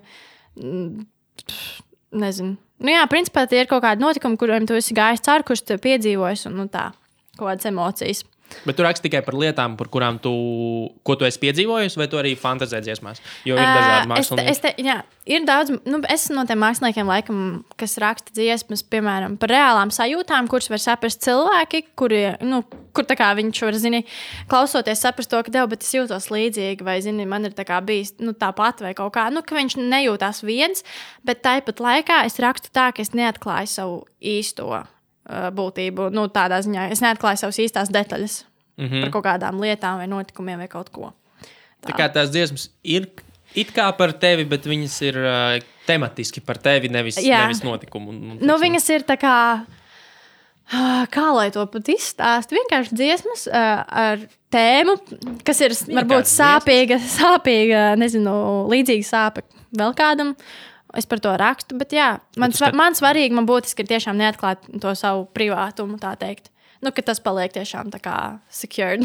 tas tas, bet kā... tas nav arī savā ziņā, jo man liekas, ka šobrīd viens no, viena no galvenajām nu, tādām lietām, kam, kam cilvēki pieķeras, ir tieši tas tavs, nu, kad visi mākslinieki, visi cilvēki, kuriem ir liels followings, ir, ir tas atklātums un tas, ka nu, mēs viņus redzam kā uz paplātes. Jo, mm jo, jo otrs, man liekas, ir tas risks ieslīgt tajā komerciālismā, kad visi zina, tu esi kind of fake. Un, un, un tad, ok, forši patīk, tur mūzika vēl kaut kas, bet viens tā īsti nepieķeras. Nav, nav riskanti. Nu, Nē, ir, protams, nu, par to, jā, tu vari būt viens, bet tu raksti dziesmas un kaut kas cits ne? Bet, nu, nē, es, jā, principā līdz šim arī pirmais singls es viņu rakstu par tēmu, kas ir reāla tēma, Uh, bet es, nu jā, es vienkārši tajās dziesmās, dziesmās neatklāju tā tās savas detaļas. Mm -hmm. Un tas ir būtiski. Un, Tas, tas ir tas princips, pie kura tu vienkārši. Es varu rakstīt, un... piemēram, dziesmā, zinu, jā, man sāp sirds, vai nezinu, jā, man ir ļoti liels prieks, tāpēc, ka es ar tevi kaut kur aizgāju, vai man bija tur, nezinu, kaut kas noticis, vai ne. Bet es tā kā neatklāju detaļas, neatklāju ar ko, kāpēc, vai nu, tam nu, līdzīgi. Jā, jā, nu, nu, saprot, saprot, saprotams, jā, jā. Nu, kā, tas ir jā, dziesmas ir. Bet es, protams, arī līdz šim esmu izdevusi savas kaut kādas trīs dziesmas, kuras, nu, principā tās ir. Tur ir safantazēts, nu, tā tekstuāli. Ja tā paklausās, tad liekas, tā kā, ok, baigi tā poētiski un vispārējais, zini. Bet tur apakšā arī ir tas savs mīnings, ar kādu domu es to esmu tā rakstījusi. Nu, tā. Labi, nu, kā, tas ir labi, lai ir kā, drāma. Tur ir cilvēkiem patīk. Cilvēkiem ļoti patīk mūsdienās ķidāt dziesmas un, un, mm -hmm. un piešķirt kaut kādas tādas yeah. domas katram vārdam un visam pārējiem, un kāpēc to kāds ir teicis. Tā, jo, lai ir, tas tikai nāk par labu. Jo, Nē, vairāk, protams, jo vairāk baumas, jā. jo labāk. jā, Nē, protams, es tikai rakstu arī dziesmas. Tad, uh, Uh, tu jau tajās dziesmās, ja tev ir kaut kāda sāpīga vai kaut kādas sakāpinātas emocijas, tu jau rakstīji nu, kā, nu, patiesi no sirds, zini, to nu, kā, tu nemēģini tur feikot. Bet tāpat laikā, nu, jā, kā jau teicu, tu vienkārši neatklāji tos patiesos vārdus. Nav neviens bijušais uzrādījis, ah, tā dziesma ir par mani. Es gribu royalties. Man nav neviena bijušā. uh, parunājam par drāmu.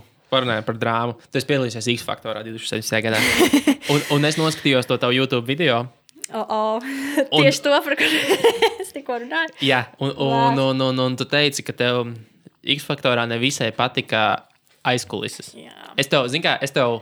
Radīšu, piedod, es tev TV3 un X faktoru. Jā, gan jau, ka tev vairs nav līguma. Nu, Nē, man ar viņiem arī nebija. À, ļoti labi, ideāli. Jo es varu pateikt arī tā, lai tev vieglāk ir, lai nav tā, ka es uzlieku uz paplātes savas domas, manuprāt, šie šovi ir bullshit. Man viņi liekas stulbi. No tāda fakta, nu, skatu punkta, kad man tās liekas, nu, vis, ne tikai Latvijas X faktors, vispār šie šovi, nu, X faktors pasaulē, American Idol, vispārējais, jo tas ir glorificēta karaoke palielam. Visi atnāk un atdzied kaut kādas populāras dziesmas, un viņi Jā. visi ir vienādi, un vēl ir 1500 cilvēki, kas dzied kudī labāk par tiem, kas ir atnākuši un varētu tāpat nodziedāt. Mm -hmm. Un neviens nenāk un netiek arī stimulēts oriģināli, oriģinālitāte. Viņi netiek vispār nekā stimulēti. Jo kas man patika šī gada, nu es neskatos, bet es pamanīju mm -hmm. šī gada X faktorā, Uh, bija tie divi reperīši latvieši. Nu, tur bija vienam bija nakts, laikam, klička, un otrs bija kaut kāds džeks ar vārdu uzvārdu. Es godīgi teikšu, es šogad vispār nestījos X faktoru. Nav pat būtiski. Vienkārši viņi atnāca un dziedāja savu dziesmu. Yeah. Viņi netika tajā, laikam, tajā sašaurinātajā. Viņi tika tālāk tur atlasēs, bla, bla, bla. Un tad, yeah. laikam, krēslos, kas tur ir tie izlidojumi, viņi netika tajā sašaurinātajā yeah. lokā, ko katru nedēļu balsoja. Un, un, bet viņi bija vienīgie, kas atnāca un dziedāja savu dziesmu. Un man likās tik krūti, jo pirmkārt viņi izpildīja atkal hip hops un izpildīja hip hopu, kas, kas ir ļoti populārs šobrīd. Jā. Tas ir, tas ir grozies kā grib, tas ir interneta žanrs numur viens. Vispārējais dzīvo vai nu koncertos, vai fiziskajos diskos. Pārējais online tiek strīmots reāli hip hops, top viens žanrs. Viņi izpildīja top viens žanru, viņi izpildīja oriģinālu dziesmu, un tu vari novērtēt viņu kā mākslinieka potenciālu. Un, respektīvi, man liekas, daudz vērtīgāk nekā cilvēki, kas tur atnāk kaut kā nu, no sērijas jau pat pēc mazliet parodē. Nu, es to uzskatu par parodiju, citu dziesmu, mēģina atdarināt. Jā. Tas ne, ne tas kaut kā simbolizē tavu radošumu. Ok, tu vari tehniski labi izdarīt, bet tas neko nenozīmē. Nu, nē, lai man piedod Arčs, kurš uzvarēja tajā pirmajā sezonā, bet kur viņš ir šobrīd? Kas ir viņa lielākais koncerts šobrīd? Otrais X faktors. Finālā viņš uzstājās. Nu, nē, es, cik, nu, es dzirdu, nu, jā, labi, ne, nu, neieslēgsim par viņu. Nē, nu, es, ne, es nevienu neapvainu. Es vienkārši saku, ka fiziski jā. tā nav platforma, kas ir radīta, lai izaudzinātu māksliniekus. Viņi ir vienkārši cilvēkiem, lai svētdienā parādītu, kā tur cilvēku uz skatuves dzied vēlams, var, nu, parādīt bariņu, kas, neko, kas ir pilnīgi beztalantīgi, lai par viņu varētu parēkt. Un, un pārējie tur viss uz, nu, parādās un pazūd. Un viss. un kā, kas notiek vēl tajās aizklausēs, par ko tu neesi apmierināts? Jo es pieļauju, ka tur ir kaut kas līdzīgs. Nē, nu, jā, šajā gadā es tiešām saku, es nestījos to X faktoru, jo man vienkārši nepatīk tas. Kā Latvijā viņš tiek pirmkārt veidots, arī apzinoties to, kā tas viss notika, tad, kad es piedalījos. Un tajā gadā, kad es piedalījos, sākumā likās viss forši. Zinu, tu tiec uz to X faktoru un visu mm -hmm. spēju. Nu, es arī tiku līdz krēslu, tam, kā viņš saucās, krēslu izaicinājums. Jā. jā. Un es arī dabūju krēslu. Es dzied, dziedāju Led Zeppelin dziesmu, kas mm -hmm. nav viegla dziesma. Jā. Un um, Whole Lotta Love. nu, tā kā vispār, man, nu, ne. Es dabūju krēslu, nosēdēju līdz beigām. Bet uh, es jau. Nu, tie, kas vispār tur tiek tālāk, tur jau var izfiškot. Nu, tur jau tā attieksme jau liecina par to, kurš tur tiks tālāk un kurš netiks tālāk. Un to tik ļoti varēja just un redzēt un saprast. Ka es jau vienkārši zināju to, ka es dabūšu krēslu, bet es zināju, ka es vienkārši netikšu tālāk. Un es zināju, kas iesaistīsies manā vietā, un tā arī notika. Manī samanīja sanāk ar Alisi Haimu. Protams, es neesmu nu, nekādīgi aizvainot vai kaut ko. Nu, Protams, nu, jā, jā. es viņu apsveicu, un viņa nu, arī lai viņai veicas. Nu, tā jau nav viņas vaina. Nu, tieši notika. tā, tas jau viss tur ir nu, viņiem izproducēts. Un, nu, jā. Bet arī piemēram, mums bija šie te, nu, piemēram, filmēšanas diena, kur tev jānāk uz to atlasi. Mm -hmm. Un mums visiem tur, piemēram, pateicis laiks, nu, jums tur, teiksim, pulkstenis 9 vai 8.30 no rīta ir jābūt pie kinostudijas. Ja? Un visi ir atbraukuši, visi gaida. Neviena nav, durvis aizslēgts, visi ārā gaida. Paiet kaut kāda pusstunda, uzrodas kaut kāda viena meitene, atslēdz durvis, saka, jūs te fojē varat sēdēt. Gaidīt. Mm. Fojē, kur visu laiku viss nāk iekšā yeah, ārā. Yeah. Mums tur iedeva krēsls, mēs tur sēdējām. Ok, nu labi, vismaz mums ir kur sēdēt tagad. Ja? Mm. Um, Bija paredzēts, laikam, ka 11. sākās uh, filmēšana. Beigās tā filmēšana sākās, man liekas, ja nemaldos, ap pusdienas vieniem. Nu, tā ka tiešām tā mēs vienkārši nosaucām. Jā.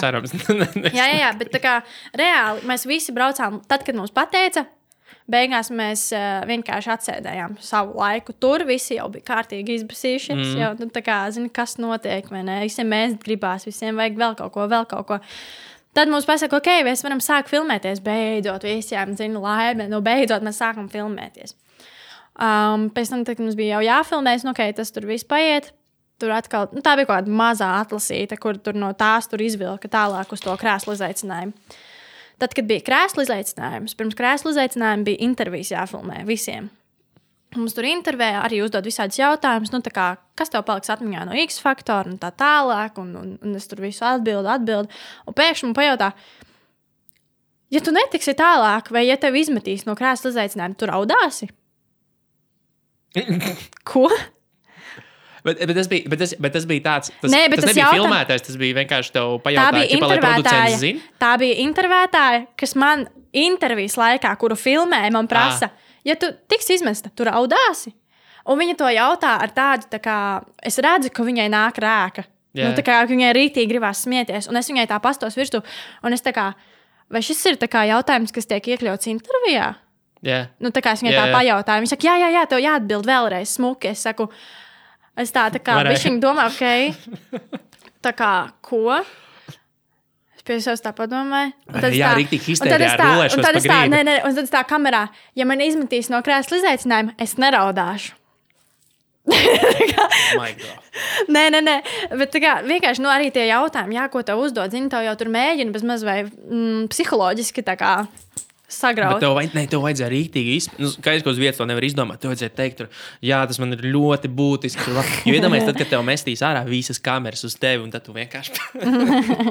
Nē, nu, es neesmu, es, nē, nu, es neesmu gluži laikam tāds, kas tur teiks, jā, nu, tā kā viss, jā, bet, uh, uh, nu, vienkārši, jā, tur bija visādi kaut kādi tādi īpatnēji prekoliņi, kas tur notika un, un tā tālāk. Un tad arī, tad, kad jau bija tas krēsla izaicinājums, nu, tā kā jau mēs esam redī, visi sēžam tur tajās aizkulisēs. Un mums kā, bija paredzēts, ka mums pateiks, kāda ir secība, lai mēs vismaz zinām, nu, kad mums būs, kad mums būt gataviem. Un, vai, piemēram, tas cilvēks konkrētais, kuram tūlīt jāiet, vai viņš var paspēt, piemēram, aiziet uz toaleti, ja nu viņam gadījumā Jā. vajag, vai vēl kaut ko, nu, ja nu sagribās zini, izdarīt. Uh, Un mēs gaidām, gaidām. Es prasu, jūs varat man pateikt, kura nu, es esmu mm, pēc kārtas, kad man ir jāiet uzstāties vai kaut kas tamlīdzīgs. Viņi saka, nē, mēs jums nedrīkstam teikt. Tas būs tā, tā kad jums atnāks un pateiks, ka jāiet, tad būs jāiet. Protams, tur pēc tam viņi paši jau bija izbēsījušies. Tāpēc, ka viens iet uz toleti, viena nav, kuram ir jāiet. Respektīvi, nu, zin, kā, viņiem pašiem bija tā kā Kāda jau stress. kaut ko tamlīdzīgu? ir? Nu, es, mm, nu, tur bija kaut kas ļoti dīvains, kas man vispār šķita, ko. Re, rēcīgi ir tas, ka viņi sataisīja bez lielām drāmu un šovu paši sev, ko skatītāji vispār neredz. Nē, vispār, jā, skatīt, tas, tas ir tas, ko eh, ņemās trakākais, ka skatītāji to vispār neredz. Viņiem nemaz nav jāsaka, viņiem tas liekas, zina, oh, forši X faktors, zina, Latvijā Jā. kaut kas jauns. Un tad nu, arī tur bija tāda lieta, um, kur bija tāds tā kā mākslinieku, jeb kon konkursantu tās savas. Uh, Um, dialogi kaut kādi, kurus filmēju. un Man pasaka, ka tev būs re, kur jāfilmējas dialogā ar to meiteni. Es saku, ok, labi, kāda problēma. Zinu, mums tur pieslēdz mikrofons, pasaka, jums tur jāsēž un vienkārši jārunā. Beigās mēs tur kaut ko runājam, runājam, runājam. Nu, jo viņiem vajag tādu tā kā caur to pūli, tādu skatu, ka jā, tur kāds jā. tā kā runā. Bet tas arī redz, tas nav tā kā nav īsts, tas īsts. Tas viss ir tā kā tev būs jārunā. Labi, mēs tur runājam. Beigās tā, tā nezinu, atbildīgā par to lietu man atnāk un pasaka. Uh, tu vari pateikt, lūdzu, ka tev patīk, uh, nepatīk tās meitenes uh, dalībnieces uh, balss un kā viņa izskatās. Es tāda. Uh, es, mm, jūs varat ņemt nost mikrofonu, jo man, kā, es nevēlos rādīt to, kas es neesmu. Jā, jā, jā. Kāpēc man ir tagad jāsaka kaut kas, ko jūs man liekat pateikt? Mm. Nu, tā kā tas vispār ir absurds, vai ne? Nu. Nu, ot, nu, kā, tur bija tā, protams, tur bija cilvēki, kas tam piekrita, jo viņiem zina, Nu. šausmu, oh, man parādīs televizorā, un tas būs Nu, bet, kā protams, jā. kaut kas fun. Bet man tas likās, nu, labi, tāpēc, ka tas nebija laikam mans pirmais šovs, kur es reāli piedalījos.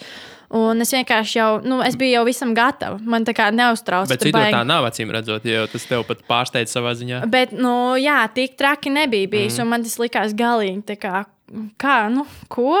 Man tagad ir jāsaka, man kaut kas nepatīk kaut kādā cilvēkā, par kuru man vispār, tā kā, zini, nav nekāda sajūta. Nu, tā kā nu, ne- neitrāli. Nu, nu, jā, drāma ir vajadzīga, bet viņu taču var uzbūvēt arī pusmīnus dabīgi. Nē, nu, tieši vienkārši tā. jautājot viedokļus kaut kādus. par- Varēja tikpat labi man pateikt, mēs jums pieliksim mikrofons, jūs tur runājat, par ko jūs vēlaties, un tā tālāk. Nu, teiksim, un viņi uzķertu, piemēram, kaut kādu jau, ka tur varētu kaut ko iz- Bet ne jau tā, ka tev pasaka vēl konkrēti, ar kuru tev tagad ir jāsasēžās Un kas kopā, jāpasaka par kas. citu. Jā, nu, tī- ā, Nu, Latvijas šovu kultūra. Kamēr, kamēr patērētājs priecīgs sēdēs un sitīs plaukstiņas televizoru otrā pusē, tikmēr nekas nevainīsies. Nu, cik mēs būs. bijām, man liekas, tie cilvēki uz to krāslu challenge, nu, kaut kādi 30, 40 noteikti. Mums teica, jums nevienam nebūs jākrāsojās, būs vizāžists, kas jūs visus uzkrāsos, un tā tālāk, protams, ok. Es 30 cilvēks, ja? jā. Nu, tāpēc jau parasti tur brauc ātrāk, lai visu sagatavotu. Protams, es kā parasti, nu, es jau visam gatava, es biju salikusi līdzi sev visu. Mm. -hmm. Nu, tā kā, ja nu gadījumā vai nepaspēju vai kaut kā, jo tā vienmēr var gadīties. Es paņēmu visu, ko sev līdzi. Protams, tur daudz meitenes bija bez kosmētikas un tā tālāk. Tāpēc, kad mēs aizbraucam, stāv Douglas Galdiņš. Viens no divām pusēm, kur ir spogulis, gaisma un kaut kāds bišķiņš no kosmētikas. Un visiem tāds, "A, kur ir tās vizāžistas, kas mums te krāsos? A, vai tad jums neteica, ka viņas nebūs, ka jums, būs, ka nu, jums pašiem jābūt gataviem? Visiem arī tāds, what? Izklausās tur nu, bija tādi- Latvijas. Tas bija tā kā tādi sīkumi, varbūt par kuriem pat varētu nu, tā necepties. Bet tāpat laikā, ja tev pasaka tā vienu lietu, tu atbrauc un notiek pilnīgi kaut kas cits, zini, un tev pasaka vēl tā kā, ah, jums teica kāds tāds? Nu, bet tas jau komun... nu, saprot, tur ir tā lieta, zin, kā. It kā, it kā sīkums, bet no otras puses, redz, tu jau stāsti viens sīkums, otrs sīkums, trešais sīkums. Beigās tas viss vairs nav sīkums. Tas ir, Tas ir, tas nu- ir bezatbildības kopums, kas Jā. padara to visu absolūti pretīgu. Nu, Nu. kā, nu, kāda jēga no tā ir? Nu, Nu, jā, bet nu, labi, labums tāds, ka man pamanīja tur vēlreiz Universal un, Jā, un, nu. un, un viss. Un arī šogad, protams, man tika uzdots jautājums, piemēram, kāpēc nepiedalījies vēlreiz X faktorā. Nu, Priekš kam? vienkārši pat, man pat nebija vajadzības tur vairs jā, tieši būt. tā. Bet no otras puses, ja pat es gribētu, es negribētu nevis tur piedalīties. vienkārši, ja man nu, tā kā nebūtu tas uh, labels, varbūt es piedalītos, bet es šaubos. bet supernovā piedalīsies, vai ne? Jo es tad kaut ko Instagramā redzēju. Jā, nu šogad es vēl piedalīšos.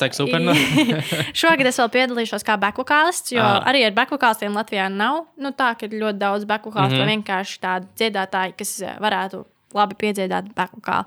Tāpēc sanāk izpalīdzēt arī citiem māksliniekiem piedziedot bekus, un eh, šogad mums būs trīs māksliniekiem jāpalīdz. Ah, tu veseliem trījiem. Jā. Bet tu tiksi arī uz, uz, to, uz to galu. Jo tur jau parasti viss baigus fonogrammām notiek. Un, un, Nē, nē, nē. Bēgu Viss kā ir, līdzi ā, ņems līdzi. Jā, tur visur tur nedrīkst būt uh, nu, ierakstītie beki. Visam jābūt Ah, jā? dzīvajā. Fonis ir tikai kā pavadījums. Mm -hmm. nu, kā. Nu, jā, jā, Bet visam instrumenti. bekukālam un vokālam visam ir jābūt Ok, dzīvā. ok. Tu Tā kā- ne- tu kā Jā. minēji spekulē. Nu, tā, tā kaut kā pagaidām vēl palīdz citiem. atklāt, bet man ir- trīs māksliniekiem? Jā, Aivo Oskim palīdzēšu, un Double Face Deals un Kristiānai Bumbierai. Nu, jā. Un šī es tagad arī sanāk jau otro gadu palīdzu. Nē, trešo gadu jau. Oho, tu jau esi ar pieredzi, tu jau vari mācīt tos, kas tur uzstāsies. Nu, kā Nē, Double nu- Face deals, vai ir kādreiz piedalījušies? Viņa ka nav, nē. Bet arī, jā, liels pluss ir tā, ka, piemēram, nu, ok, labi, man ir tikai tie 17 gadi, bet es kā jau esmu, liekas, tik daudz iemācījusies un jau tik daudz saprotu no visām tām lietām, ka man arī patīk, es aizbraucu, piemēram, arī kā bekukās, un es varu ieteikt kaut ko kā no malas cilvēks mm. vai cilvēks, kas saprot no mūzikas uh, kaut kādas lietas vai, uh, vai fiškiņas, kas varētu izkla- izklausīties labāk. Nu, tas arī uzreiz saliedē pirmkārt jau to visu mm, to sadarbību, kas notiek, un gatavošanos. Un, un, jā, viss ir tā forši. Nezinu. Es neiespringstu, baigi. Man nav stresa vai kaut kas. Es vienkārši tiešām izbaudu. Un, un viss. Bet man ir plāns, jā, arī pašai kaut kad startēt supernovā, kā māksliniekam. Tomēr, jā. Vai? Protams. Jā, gribās, gribās jā, izbaudīt to sajūtu, kā ir piedalīties konkursā, kas saistās ar Eirovīziju. Tu, Jo tas ir liela mēroga konkurss, nu, būsim reāli. Mm. -hmm. Viņu skatās lielākā daļa pasaules. Un, ja tu tur tiec, tad, nu, ja tev labi paveicās, tad forši. Nu, jā, ar tiem Eirovīzijas artistiem arī nu, koks ar diviem galiem nav jau īstenībā tik daudz, kas kaut ko tur beigās ir sasnieguši, izņemot abu. Bet, nu, jā, vēl nerunājot par to X faktoru, jā, esmu piedalījusies vēl citos šovos. Piedalījos, kad biju mazā. Man bija, man liekas, kaut kādi, nezinu, 11, arī 12 gadi. Piedalījos uh, Krievijas konkursā Novajā Valnā, nu, tā kā junioru, Jā. kur es uh, no Latvijas laikam paliku ceturtā. Nu, respektīvi, nebija slikts rezultāts priekš pirmās reizes tur piedalīties. Mm. Man bija reāli jādzied priekšā Igoram Kritojam, nu, kas ir pff, Nu, vispār jā, jā, liela protams. slavenība. Plus, tur bija viens no ļoti slaveniem producentiem, kurš tagad vārdus neatceros precīzi, bet vienmēr sakot, viņš ļoti pazīstams producents arī Krievijā. Nu, un nebija slikts atsauksmes. Nu, tā kā Mm. viss bija kārtībā. Tas bija pozitīvs šovs ar pozitīvu pieredzi. Tur nebija nekas tāds sevišķs. Un pēc tam es piedalījos Latvijā arī tika veidots, eh, ko rādīja pa Krievu pirmo televīziju mm, konkursa, nu, tā kā Golas, bet tas bija Golas Latvija un Golas Baltija. Mm. Tur gan bija jau iekšā kaut kādas mahinācijas, un, un viss kaut kas arī nu, tāds dīvains. Tur, nu, jā. es laikam vairs par tām detaļām nestāstīšu, pa lielam viss tas pats. Nu, Jā. Visur vienādi. Ja? Nu, pa lielam tur, jā, es jau vienkārši tur varbūt man bija tas pirmais šoks, kā tā var būt, vai kaut kas. Bet pēc tam jau es sapratu, ai, tas ir šovs, znači tā tur notiek viss. Un uh, tad, tad es gāju uz X faktoru, sapratu, nu, labi. Gan jau. Been there, done that. Nē, nu, zini, kā pozitīvi, ka vismaz cauri visam tam tev arī pamana pareizie cilvēki, un beigās jā. tev kaut kas no tā visa sanāk. Jo, nu, ja būtu tagad, teiksim, jauns mākslinieks, māksliniece vienalga, grib kaut ko darīt, ņemties, tu teiktu, ka ej uz tiem konkursiem. Kaut gan nu, šobrīd ir tas, nu, varbūt tāds.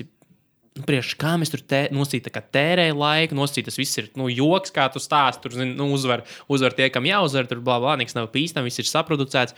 Bet tu kā vairāk teiksi, ka ej, mā, ej izaic cauri tam visam. Uh, Uh, ne, nu, ja cīnīties, cīnīties vienkārši par parasto. Es varu teikt, pēc personīgās pieredzes, ka tie konkursi vokālie, it sevišķi jau ārzemēs, nu, piemēram, ne īstenībā arī Latvijā. Jo Latvijā, ja tu piedalies konkursos, palielinties konkursos, piedalās tie paši cilvēki. Nu, kā, Tur jau arī iekšā ir tas savs, zini, tāds kaut kāds saspīlējums, bišķiņš no tās apkārtējās publikas vai nu, vienkārši tiem citiem konkursantiem. Uh, Uh, bet nu, tas ir devis ļoti lielu pieredzi un tādu stabilitāti vispār atrasties uz skatuves un publikas priekšā. Un, un, uh, tas man deva arī laikam tās mazināja bailes.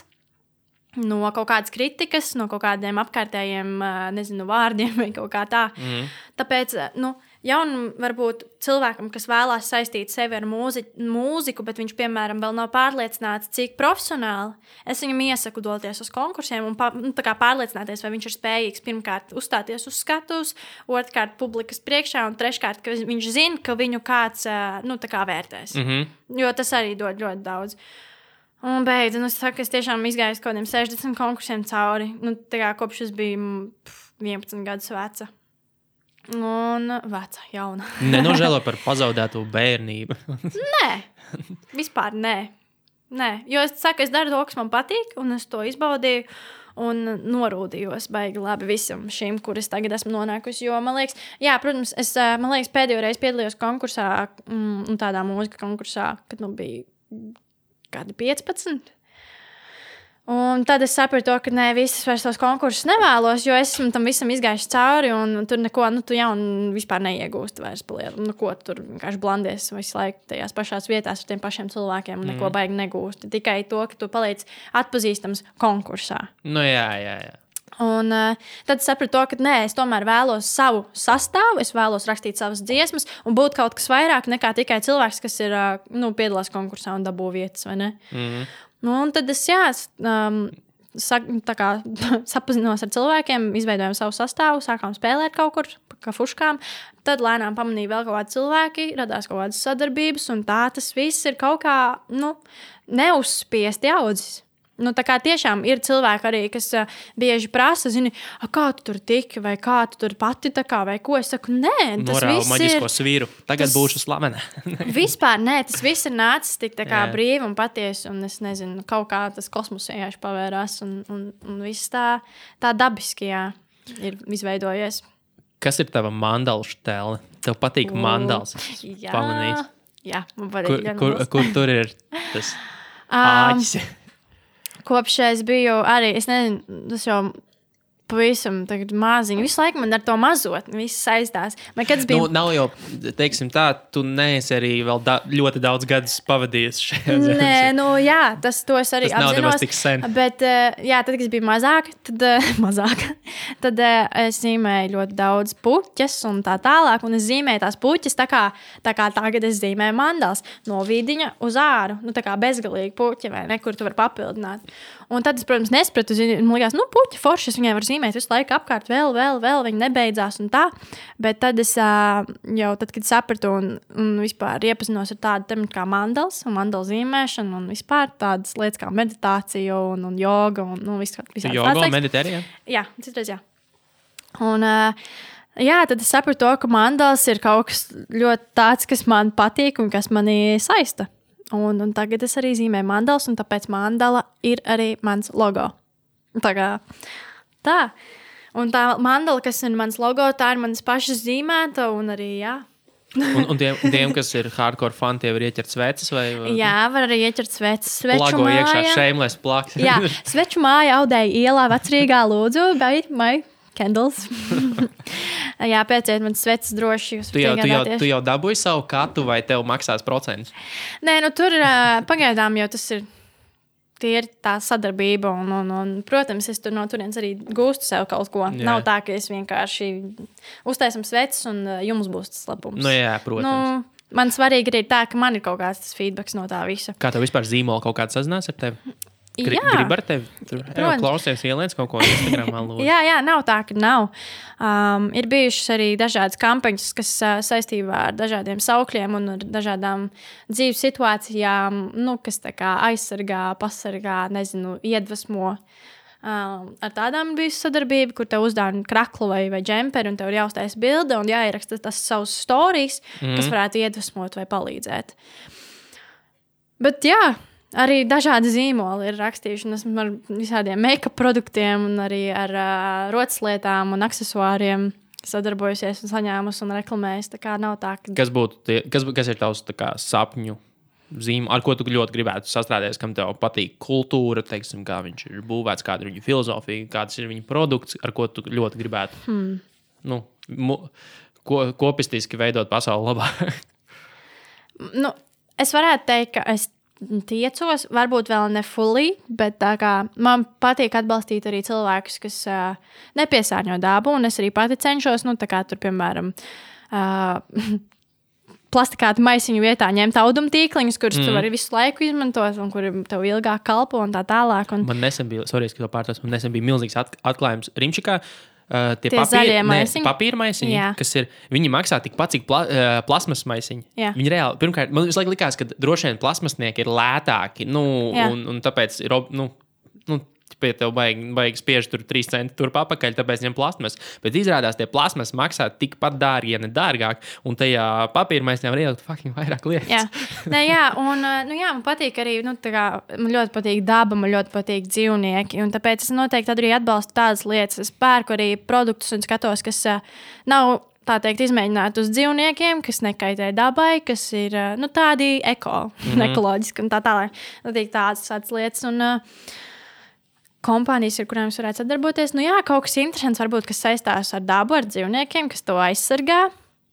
Bet, ja no tādiem kaut kādiem brendiem, man patīk ļoti sportisks apģērbs. Man patīk ērti justies arī šobrīd. Redz, man ir kaut kāda adidas jaka. ir Adidas vispār pēdējos gados, nu, viņiem streetvers ir ļoti Nu, kā, man patīk, arī mums Latvijā pieejamais veikals ITK.